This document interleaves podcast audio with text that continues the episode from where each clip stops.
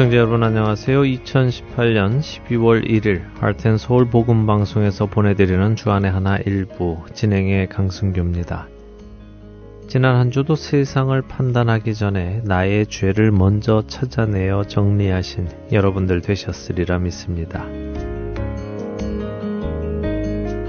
12월이 되었네요. 누구나 하는 말이겠지만 시간이 참 빨리 흐릅니다.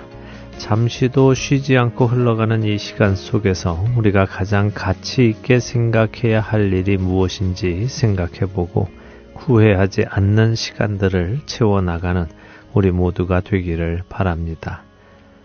목사라는 직책은 헬라어 포이맨이라는 단어를 번역한 것입니다. 포이맨이라는 헬라어 원어는 목자, 곧 양치기라는 의미인데요.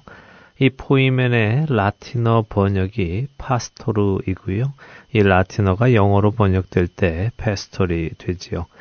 목사의 임무는 교단마다 조금씩 다르겠지만 기본적으로는 하나님의 말씀을 회중에게 올바로 선포하고 예배를 인도하며 성도들에게 하나님의 말씀을 교육시키고 예수님께서 제자들을 섬기심 같이 성도들을 섬기고 또 성도들과 영적인 교제를 하는 것입니다. 그런데 이런 목사의 직책을 맡은 사람이 만일 하나님을 믿지 않는다면 어떤 일이 벌어질까요? 목사가 하나님이 없다고 생각한다면 말입니다. 과연 그 직책을 맡을 수 있을까요? 아마도 여러분들은 아니 무슨 소리야 하나님을 믿지 않는 사람이 뭐하러 목사를 해라고 반문을 하실 것 같은데요. 그러게 말입니다. 하나님을 믿지 않는 사람이라면 굳이 목사를 해야 할 이유가 없겠지요. 그런데도 이 놀라운 일이 캐나다에서 실제로 일어났습니다. 첫 찬양 함께 하신 후에 말씀 이어가겠습니다.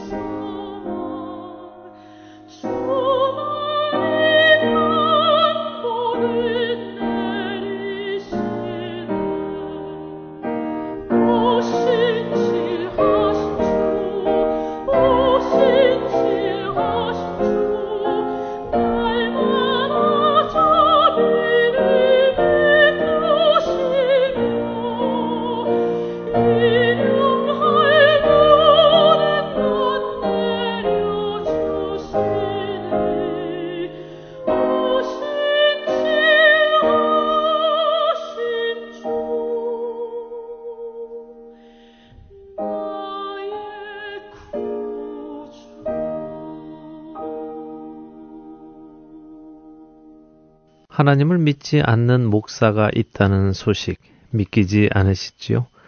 캐나다 개신교의 최대 교단으로 알려진 캐나다 연합교회는 최근 무신론을 주장한 목사에게 목회를 계속할 수 있도록 허용을 해서 논란을 일으켰습니다.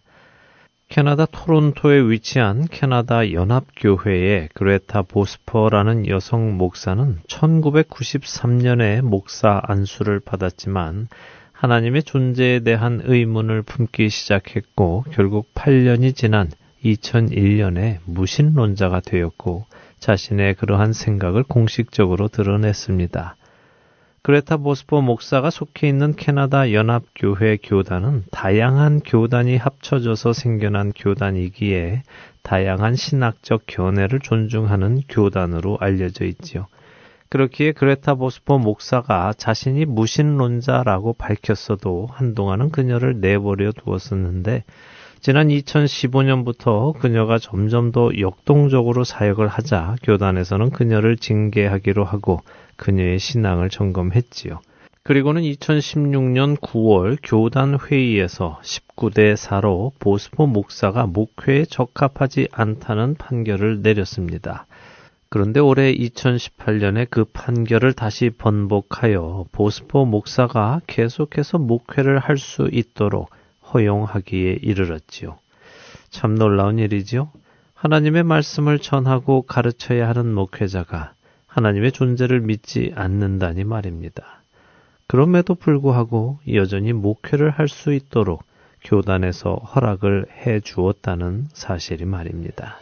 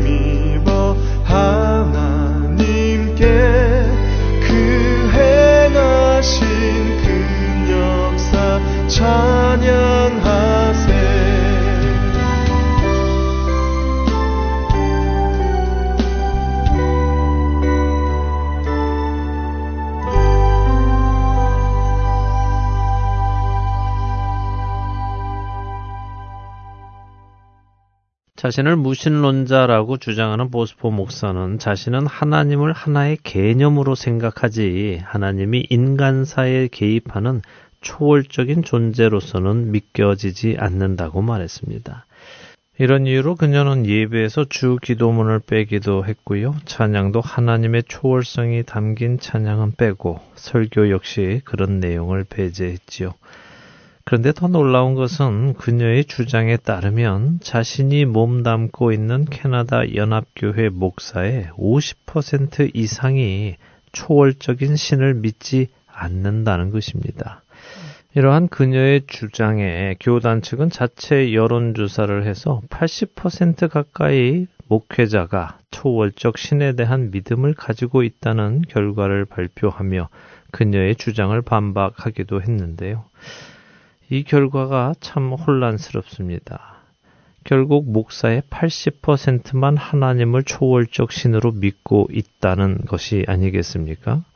보스포 목사가 주장하듯이 하나님이 초월적 신이라는 것을 믿는 목회자가 50%가 안 되던 교단 측이 주장하듯이 80%나 되던 어쨌든 최소한 목회자의 20%, 많게는 50%가 하나님을 초월적인 신으로 믿지 못하고 있다는 이야기가 아니겠습니까?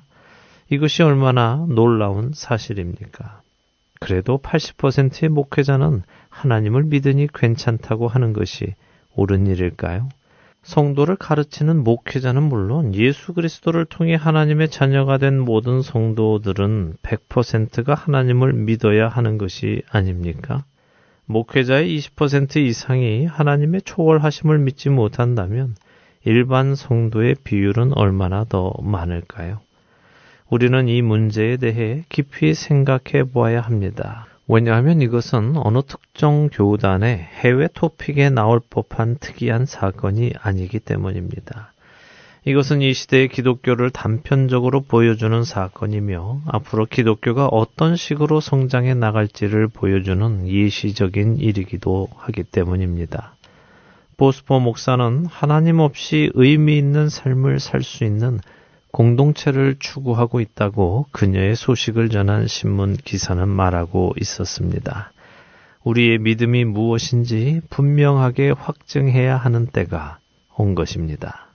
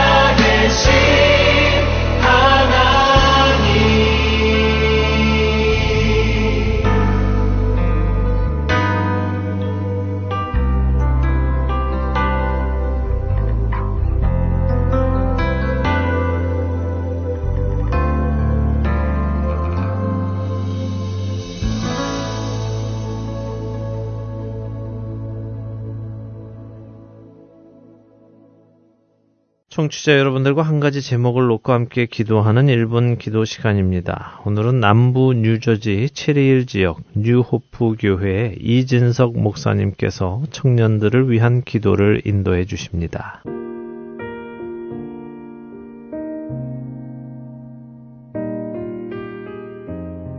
Heart and Soul 복음 방송 1분 기도 시간입니다. 미주 필라델피아의 근교에 위치한 남부 뉴저지 체리힐에서 뉴오프 교회를 섬기는 이진석 목사입니다. 오늘은 청년들을 위해 함께 기도하는 시간을 가지려 합니다. 첫째로 함께 기도하실 제목은 성령께서 이 시대의 청년들이 그들의 고뇌와 아픔을 디딤돌 삼아 살아 역사하는 예수께로 돌아오기를 기도하여 주십시오. 둘째로 함께 기도하실 제목은 성령께서 사탄이 이 시대에 유행시킨 분리와 분열의 거짓된 영들을 제거해 주시기를 기도하여 주십시오. 예수의 복음으로 사회는 공동체성을 회복하고 세대는 지체성을 만끽하는 일이 크리스천 가정과 교회 안에서 일어나기를 기도하여 주십시오. 셋째로 함께 기도하실 제목은 청년, 복음, 교회, 운동의 가치로 2018년 12월 26일 메릴랜드주 해변 샌디코브 수양관에서 열리는 Kingdom 15회 conference를 위해서 기도하여 주십시오.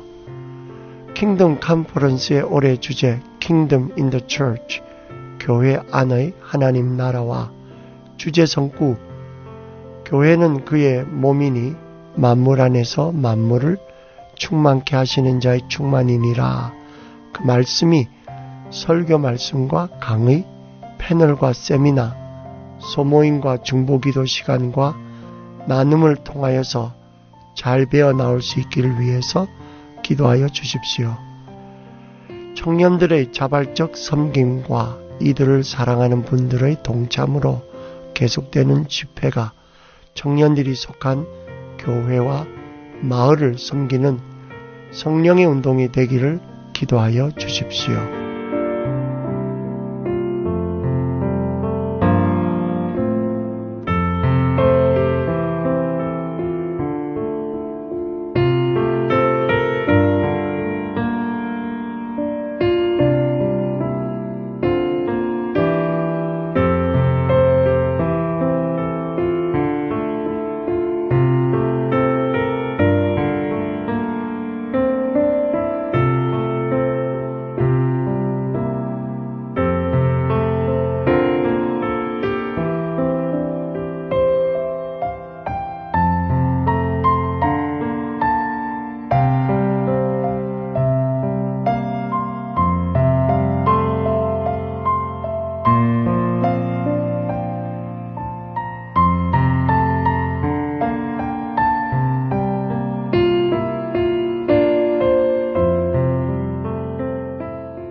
새벽잇을 갔다고 청년들을 사랑하시는 하나님 아버지, 이 시간 신앙과 사명, 교회와 가정을 이어갈 이 시대의 청년 세대를 주님 앞에 올려드립니다. 6월절 어린 양의 피 묻은 복음으로 그들 마음의 문설주에 발라 주소서. 청년들이 어두운 세태와 유혹의 밤을 이겨내며 새벽 이슬로서 아침을 맞이하는 일에 먼저 세대와 교회들이 함께 하게 하시옵소서. 교회들의 청년들이 넘쳐나게 하시고 가정들이 새로운 생명들의 탄생하는 소리로 가득 차게 하옵소서. 예수님 이름으로 기도 올렸습니다. 아멘.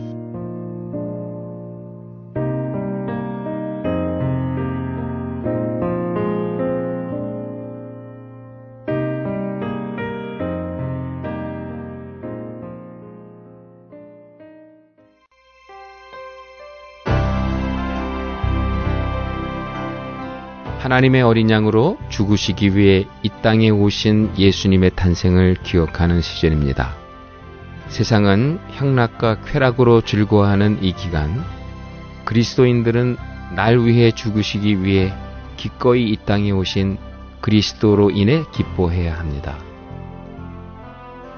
세상 속에 살면서도 세상의 빛과 소금으로 살아가는 하트앤소울 복음방송 애청자 여러분이 되시기를 바랍니다.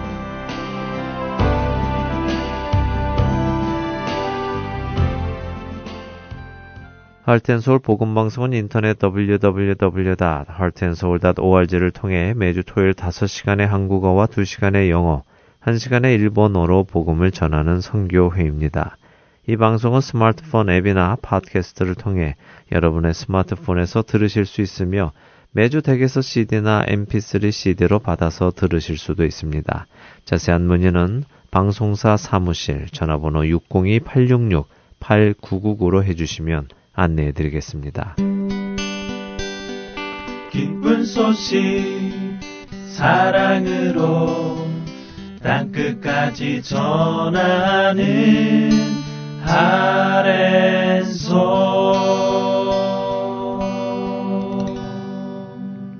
야곱을 이스라엘로 만들어 가시는 하나님을 만나는 시간입니다. 야곱의 하나님으로 이어드립니다.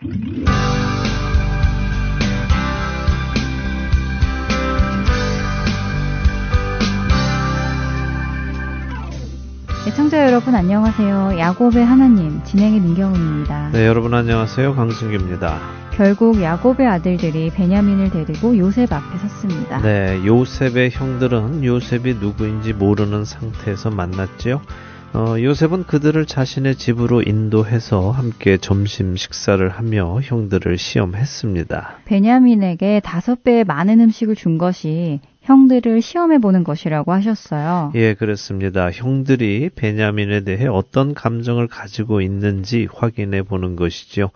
다행히 형들은 베냐민만 더 많은 음식을 받았다고 삐지거나 시기하거나 하지 않고요. 그들이 마시며 요셉과 함께 즐거워했다고 성경은 기록하시죠.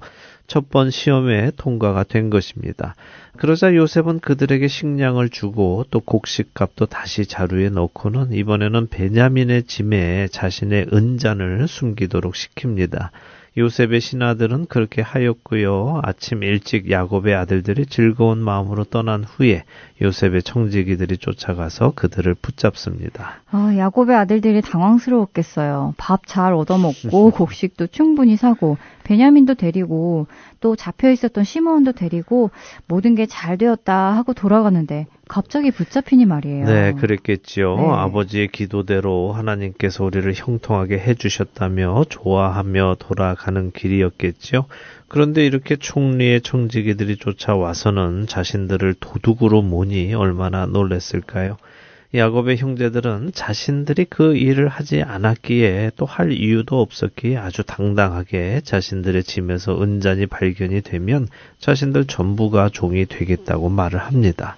하지만 청지기는 또 그럴 필요는 없다. 발견이 되면 발견된 그 사람만 종이 되면 된다고 하지요. 네, 이것도 형들의 마음을 시험하는 것이라고 하셨죠. 네. 만일 형들이 베냐민을 미워하고 있다면 베냐민에게 은잔이 나왔을 때 잘됐다 하면서 베냐민만을 노예로 보낼 수 있는 여건을 만들어 준 것이지요. 예, 맞습니다. 요셉은 지혜롭게 그 준비를 한 것입니다. 형들의 본심이 자연스럽게 나올 수 있도록 해 놓은 것이죠. 베냐민을 미워하고 있다면 이 기회에 베냐민을 아주 자연스럽게 내쫓을 수 있는 여건을 만들어 놓은 것입니다. 그런데 놀랍게도 형들이 베냐민의 짐에서 은잔이 나온 것을 원통해 하면서 옷을 찢고는 베냐민과 함께 요셉의 집으로 갑니다. 형들의 변한 모습을 볼 수 있네요. 네, 형들이 많이 변했죠. 네. 이렇게 총리 앞에 갔을 때 총리는 또 한 번의 기회를 줍니다. 물건이 발견된 자만 종이 되고 나머지는 돌아가라고 하지요. 그러나 형들은 그 기회 역시 거절합니다. 그리고는 형들 중에 넷째 아들 유다가 나서 서 이야기를 시작하는데요. 여기까지가 지난 시간에 본 내용입니다. 이제 유다가 무슨 이야기를 하는지 보도록 하지요. 창세기 44장 18절에서 34절입니다. 좀 길지만 함께 읽겠습니다. 네. 창세기 44장 18절입니다.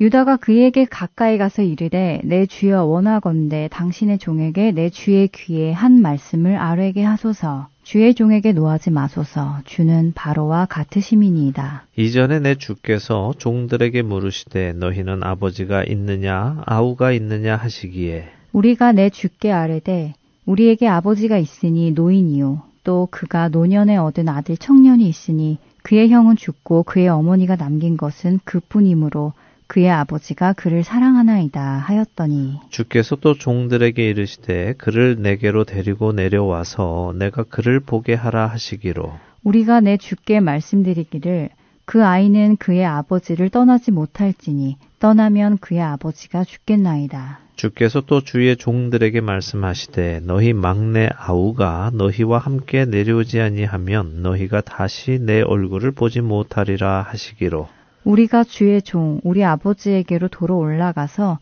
내 주의 말씀을 그에게 아뢰었나이다. 그 후에 우리 아버지가 다시 가서 곡물을 조금 사오라 하시기로 우리가 이르되 우리가 내려갈 수 없나이다. 우리 막내 아우가 함께 가면 내려가려니와 막내 아우가 우리와 함께 가지 아니하면 그 사람의 얼굴을 볼 수 없음이니이다. 주의 종 우리 아버지가 우리에게 이르되 너희도 알거니와 내 아내가 내게 두 아들을 낳았으나 하나는 내게서 나갔으므로 내가 말하기를 틀림없이 찢겨 죽었다 하고 내가 지금까지 그를 보지 못하거늘. 너희가 이 아이도 내게서 데려가려 하니 만일 재해가 그 몸에 미치면 나의 흰 머리를 슬퍼하며 스올로 내려가게 하리라 하니. 아버지의 생명과 아이의 생명이 서로 하나로 묶여 있거늘. 이제 내가 주의 종 우리 아버지에게 돌아갈 때에 아이가 우리와 함께 가지 아니하면 아버지가 아이의 없음을 보고 죽으리니 이같이 되면 종들이 주의 종 우리 아버지가 흰 머리로 슬퍼하며 스올로 내려가게 함이니이다. 주의 종이 내 아버지에게 아이를 담보하기를 내가 이를 아버지께로 데리고 돌아오지 아니하면 영영이 아버지께 죄 짐을 지리이다 하였사오니 이제 주의 종으로 그 아이를 대신하여 머물러 있어 내 주의 종이 되게 하시고 그 아이는 그의 형제들과 함께 올려 보내소서. 그 아이가 나와 함께 가지 아니하면 내가 어찌 내 아버지에게로 올라갈 수 있으리이까. 두렵건대 재해가 내 아버지에게 미침을 보리이다. 네, 자 18절에 유다가 형제들을 대표해서 앞으로 나가 어려운 입을 엽니다. 이것은 결코 쉽지 않은 일입니다. 유다는 함부로 입을 여는 자신을 용서해 달라며 말을 시작하지요. 유다는 총리의 권위가 바로 왕과 같다는 것을 먼저 인정합니다. 잘 생각해 보세요. 한 나라의 왕 앞에 나가서 개인적으로 먼저 입을 연다는 것은 불가능한 일입니다. 왕이 먼저 자 할 말이 있으면 해보거라 해야 겨우 말을 꺼낼 수 있죠.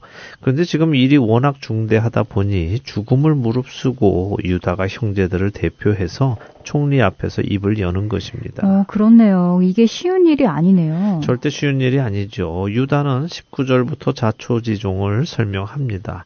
지난번 우리가 왔을 때 총리께서 아버지는 계시냐, 다른 형제는 없느냐 물으셔서 우리가 그때 늙은 아버지가 계시고 노년에 얻은 아들 둘이 있는데 그의 형은 죽고 그의 어머니가 남긴 것이 그 아이뿐이므로 그의 아버지가 그를 사랑한다고 말씀드렸지 않습니까? 그랬더니 총리께서 우리에게 그 아우를 데리고 오라고 하셔서 우리가 절대 안 된다고 말씀드렸지요. 그 아이를 데리고 오면 우리 아버지가 돌아가실 것이라고 말씀드렸습니다. 하지만 총리께서는 아우를 안 데리고 오면 총리님을 만날 수 없다고 하셔서 아버지께 그렇게 말씀드렸더니 처음에는 안 된다고 하시던 분이 먹을 양식이 다 떨어지니 겨우 허락하시며 이렇게 말씀하셨습니다. 이 아이도 데려갔다가 혹시라도 무슨 일이 일어난다면 나는 사랑하는 자식들이 둘이나 죽는 것을 보도록 너무 오래 산 것을 후회하며 죽을 것이다 라고요. 그렇게 이 아이를 데리고 가지 않으면 우리 아버지는 죽습니다. 우리 아버지의 생명과 이 아이의 생명은 하나로 연결되어 있는 것이나 마찬가지입니다. 그러니 제발 선처해 주십시오 라고 탄원을 하지요. 저는 이 유다의 말을 읽으면서요, 참 마음이 뭉클해지는 경험을 합니다. 왜냐하면 야곱은 사실 라헬 외에 다른 세 여인은 자신의 아내로 취급을 하지 않았죠. 그렇죠. 뿐만 아니라 라헬의 아들들인 요셉과 베냐민 외에 다른 아들들은 사실 아들 취급도 안 했지 않나요? 예, 맞습니다. 그랬습니다. 27절을 한번 다시 보세요. 야곱이 아들들에게 너희도 알거니와 내 아내가 내게 두 아들을 낳아 주었다라고 말하지요. 이게 사실 다른 아들들 앞에서 할 말은 아닙니다. 나한테는 아내는 라헬 하나고 아들들은 요셉과 베냐민 뿐이라고 하는 것과 다름이 없으니 그 말을 듣는 다른 아들들의 기분은 어땠겠습니까? 실제로 지금 이 일이 일어나는 동안에 둘째 아들 시므온은 애굽의 감옥에 잡혀 있었잖아요. 네. 하지만 성경에 야곱이 시므온을 걱정했다는 이야기는 없습니다. 음. 사람을 보내서 그를 데리고 오려고 하지도 않았죠.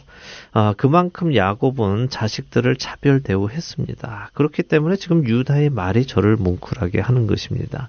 아버지는 자신을 아들 취급하지 않고 있는데 유다는 그 아버지를 내 아버지, 우리 아버지라고 부릅니다.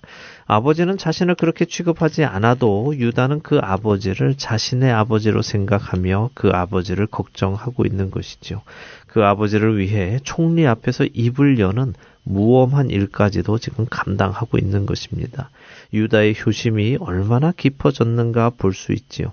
그리고 더 나아가서 자신이 직접 담보가 되겠다고 합니다. 그렇지 않으면 자신은 갈 수 없다고까지 말을 하지요. 음, 베냐민 대신 자신이 종이 되겠다고 하는 것을 보니 유다가 정말 많이 변했네요. 네, 정말 많이 변했습니다. 어, 어쩌면 어, 유다 자신도 두 아들을 잃어보았기 때문에 그 아픔이 얼마나 큰지를 알아서 그럴지도 모르죠. 아, 그렇군요. 유다가 두 아들을 잃었었죠. 네, 아들을 먼저 잃는 아픔을 알기 때문에 그 아픔을 아버지께 드릴 수 없었는지는 모르겠습니다. 음. 그리고 그러한 아픔을 자신이 요셉을 팔아버림으로 해서 아버지께 드렸다는 사실이 그를 괴롭혔을 수도 있겠지요.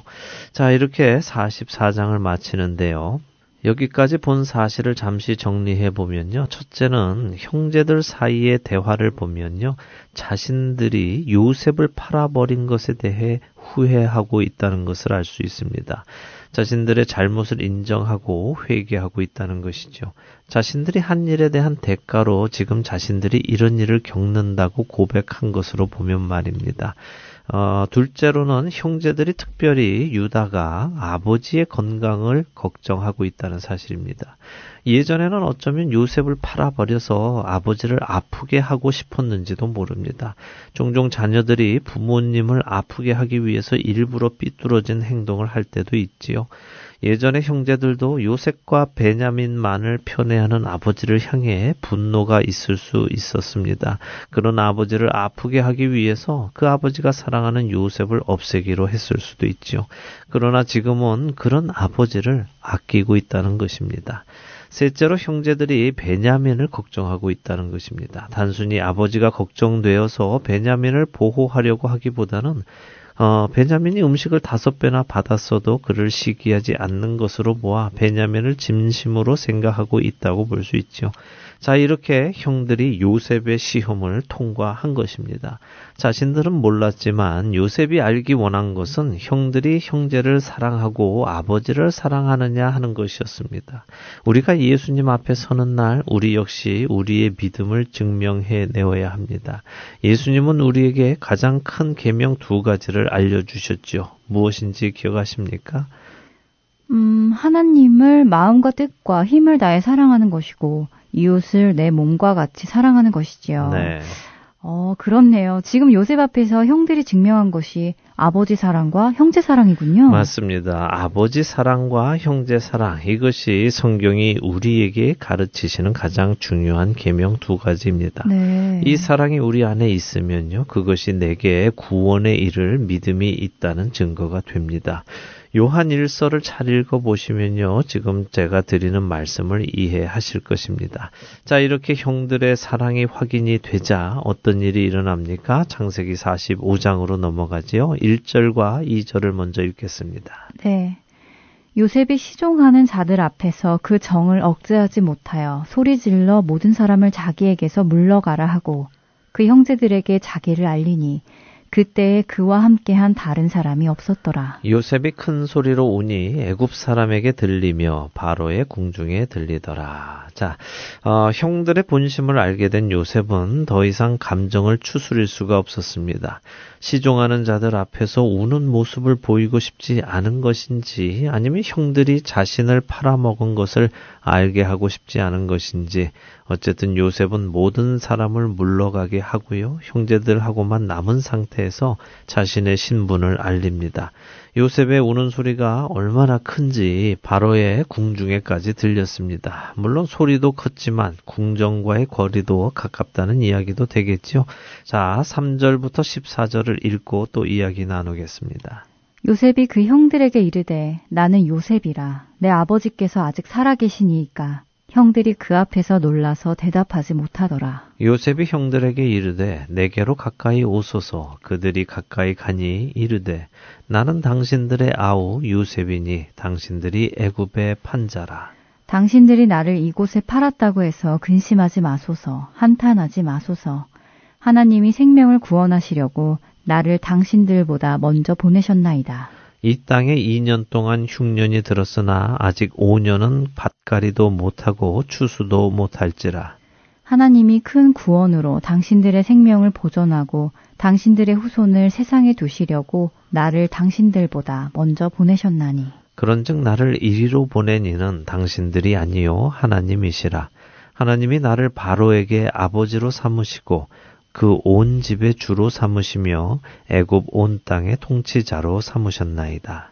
당신들은 속히 아버지께로 올라가서 아뢰기를 아버지의 아들 요셉의 말에 하나님이 나를 애굽 전국의 주로 세우셨으니 지체 말고 내게로 내려오사.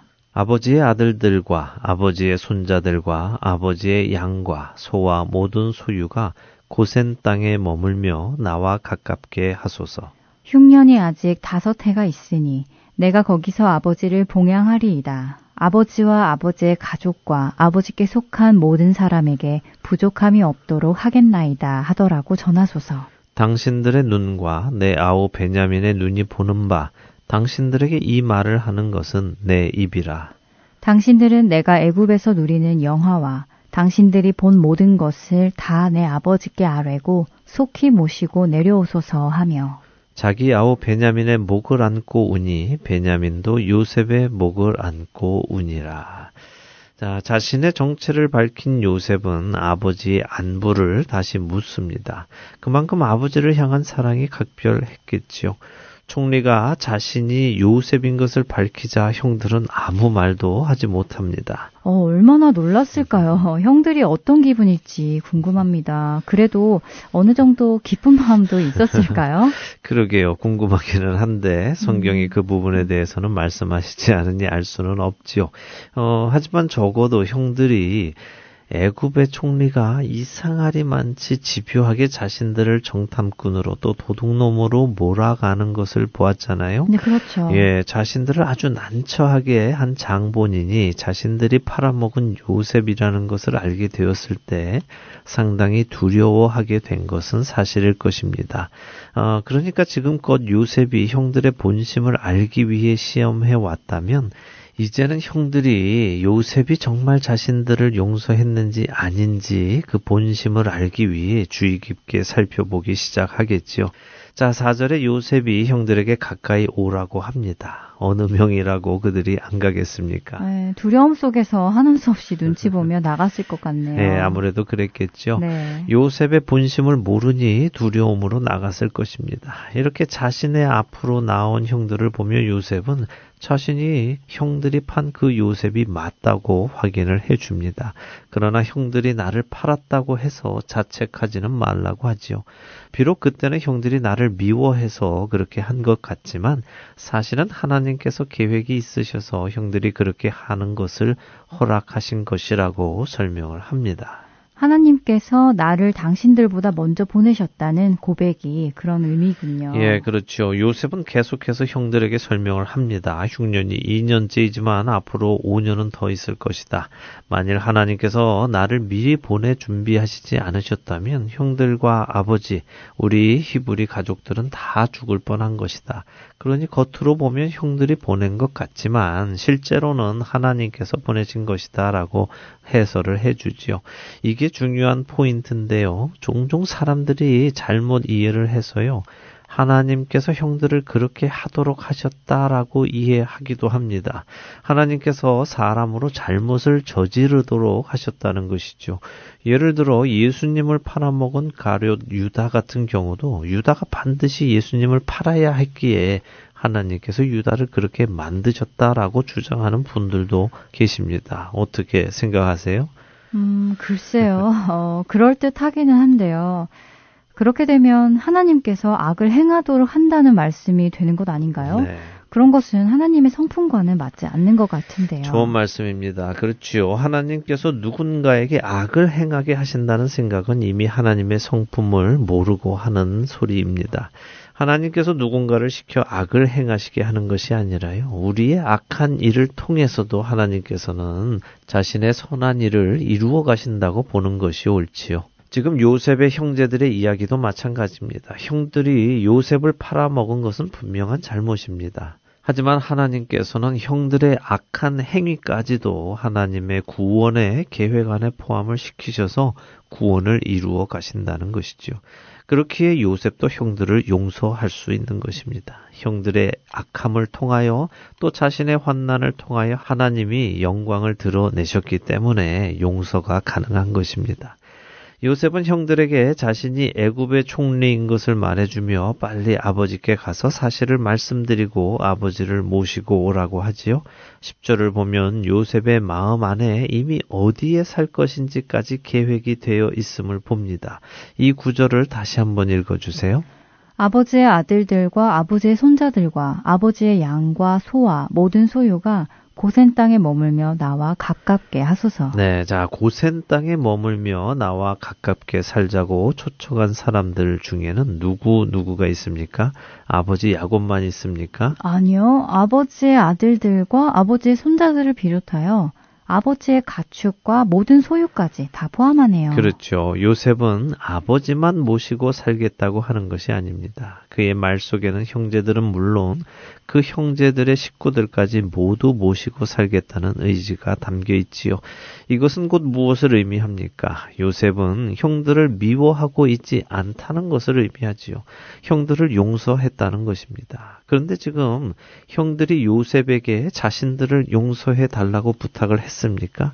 아니, 잘못했다라고 말이라도 했나요? 아니요. 아직까지는 놀라서 입만 벌리고 있는 것 같은데요. 예, 맞습니다. 아직까지 형들은 자신들이 잘못했다고 말도 하지 않았고요. 또 용서해 달라고 부탁하지도 않았습니다. 그런데 요셉은 이미 용서를 한 것입니다. 우리도 마찬가지지요. 우리 중 어느 누가 먼저 하나님께 가서 잘못했다고 용서해 달라고 한 사람이 있을까요? 로마서 5장은 우리가 아직 연약할 때, 우리가 아직 죄인 되었을 때, 우리가 아직 원수 되었을 때, 하나님께서 그 아들을 보내셔서 우리를 향한 하나님의 사랑을 확증하셨다고 하시지요. 성경적인 용서란 그런 것입니다. 상대가 용서를 구하기 전에 이미 마음에 용서하기로 작정하는 것이죠. 네, 세상의 용서와는 분명 다르군요. 세상은 용서해 달라고 사정사정해야 용서해 주는데 어, 우리 모두는 세상과는 다른 하나님의 용서와 사랑을 받았으니 우리도 세상과는 다른 용서와 사랑을 하며 살아가야겠다는 생각이 듭니다. 네. 야곱의 하나님 마칠 시간이 되었네요. 한 주간도 주 안에서 용서하며 살아가시는 여러분 되시길 바라며 저희는 여기에서 인사드리겠습니다. 다음 주에 뵙겠습니다. 안녕히 계십시오. 안녕히 계세요.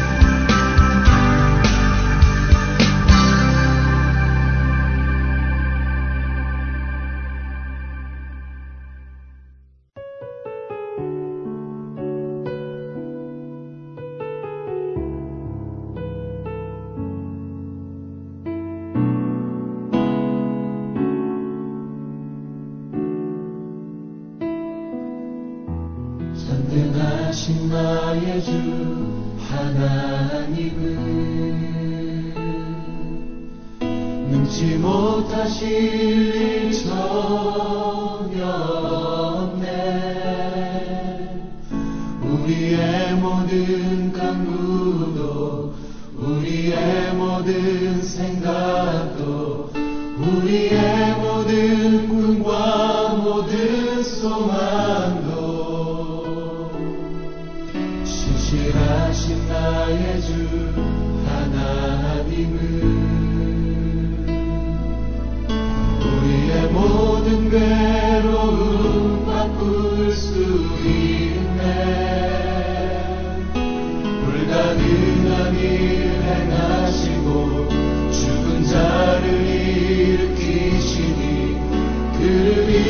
이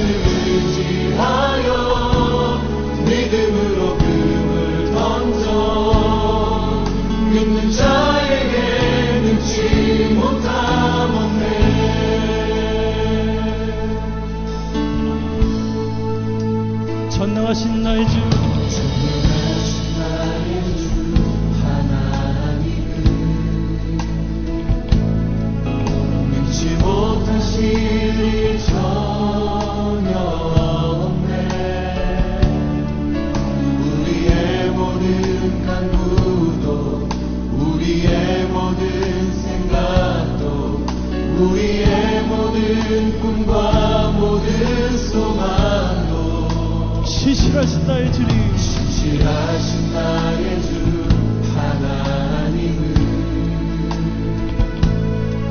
우리의 모든 괴로움 바꿀 수 있네. 불가능한 일 행하시 죽은 자를 일으키시는 주님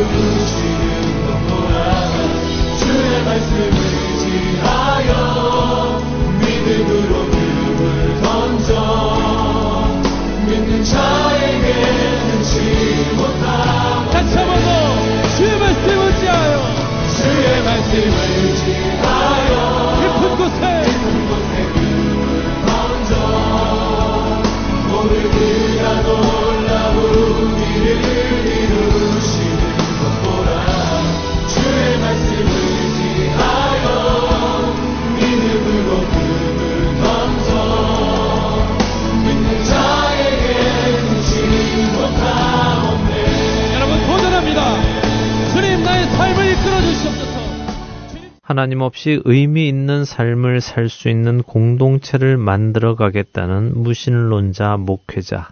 그 목회자가 만들려고 하는 것은 거룩한 하나님의 자녀들의 공동체가 아니라 세상의 기준에 맞는 도덕적인 단체입니다. 세상의 기준에서 의미 있는 삶을 살기 위해 노력하고 서로 화합하고 서로 돕고 서로 행복하게 살아가려고 노력하는 것이지요.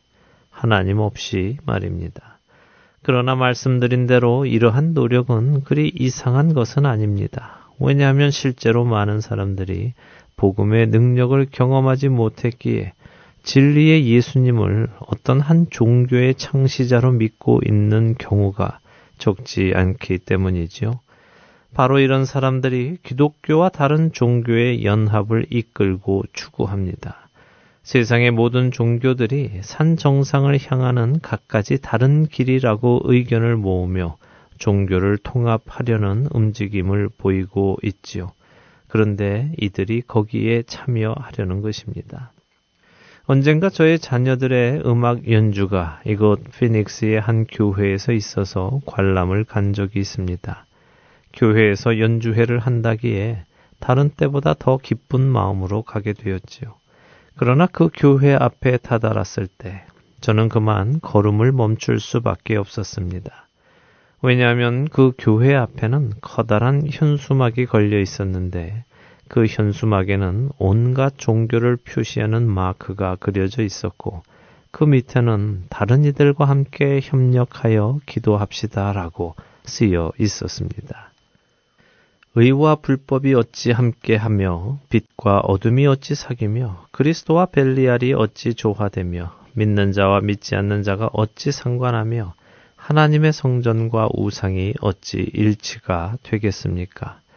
그러나 그럼에도 불구하고 그 교회는 십자가 아래에 불교, 힌두교, 이슬람교, 시크교, 유대교, 그리고 정체를 알 수 없는 종교의 마크까지 그려놓고는 그들이 다 하나가 되어 각자의 신에게 잘 기도하자고 하고 있었지요. 사랑하는 할텐 서울 복음 방송 애청자 여러분, 여러분의 신앙에는 하나님이 계십니까? 하나님이 실제 하고 계시는지요? 이제 세상은 하나님을 믿지 않아도 교회라는 이름으로 모이고 목회자라는 직책으로 사람들을 가르칠 수 있게 되었습니다. 그리고 그렇게 사람들은 하나가 되어져 가고 있지요. 창세기 11장에 나오는 우리가 흔히 부르는 바벨탑을 기억하십니까? 노아의 후손들이 동방으로 옮기다가 시날 평지에 거류하며 그들은 한 언어로 같은 생각을 말했습니다. 우리가 성읍과 탑을 건설하여 그 탑 꼭대기를 하늘에 닿게 하여 우리 이름을 내고 온 지면에 흩어짐을 면하자고 말입니다.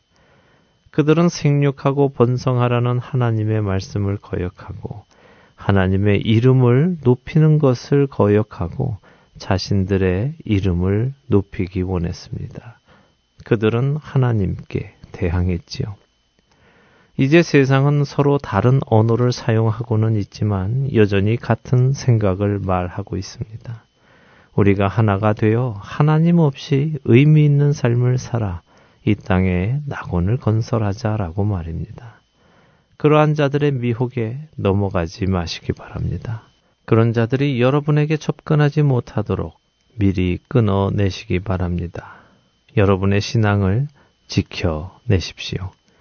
너는 이것을 알라. 말세에 고통하는 때가 이르러 사람들이 자기를 사랑하며 돈을 사랑하며 자랑하며 교만하며 비방하며 부모를 거역하며 감사하지 아니하며 거룩하지 아니하며 무정하며 원통함을 풀지 아니하며 모함하며 절제하지 못하며 사나우며 선한 것을 좋아하지 아니하며 배신하며 조급하며 자만하며 쾌락을 사랑하기를 하나님 사랑하는 것보다 더하며 경건의 모양은 있으나 경건의 능력은 부인하니 이 같은 자들에게서 내가 돌아서라.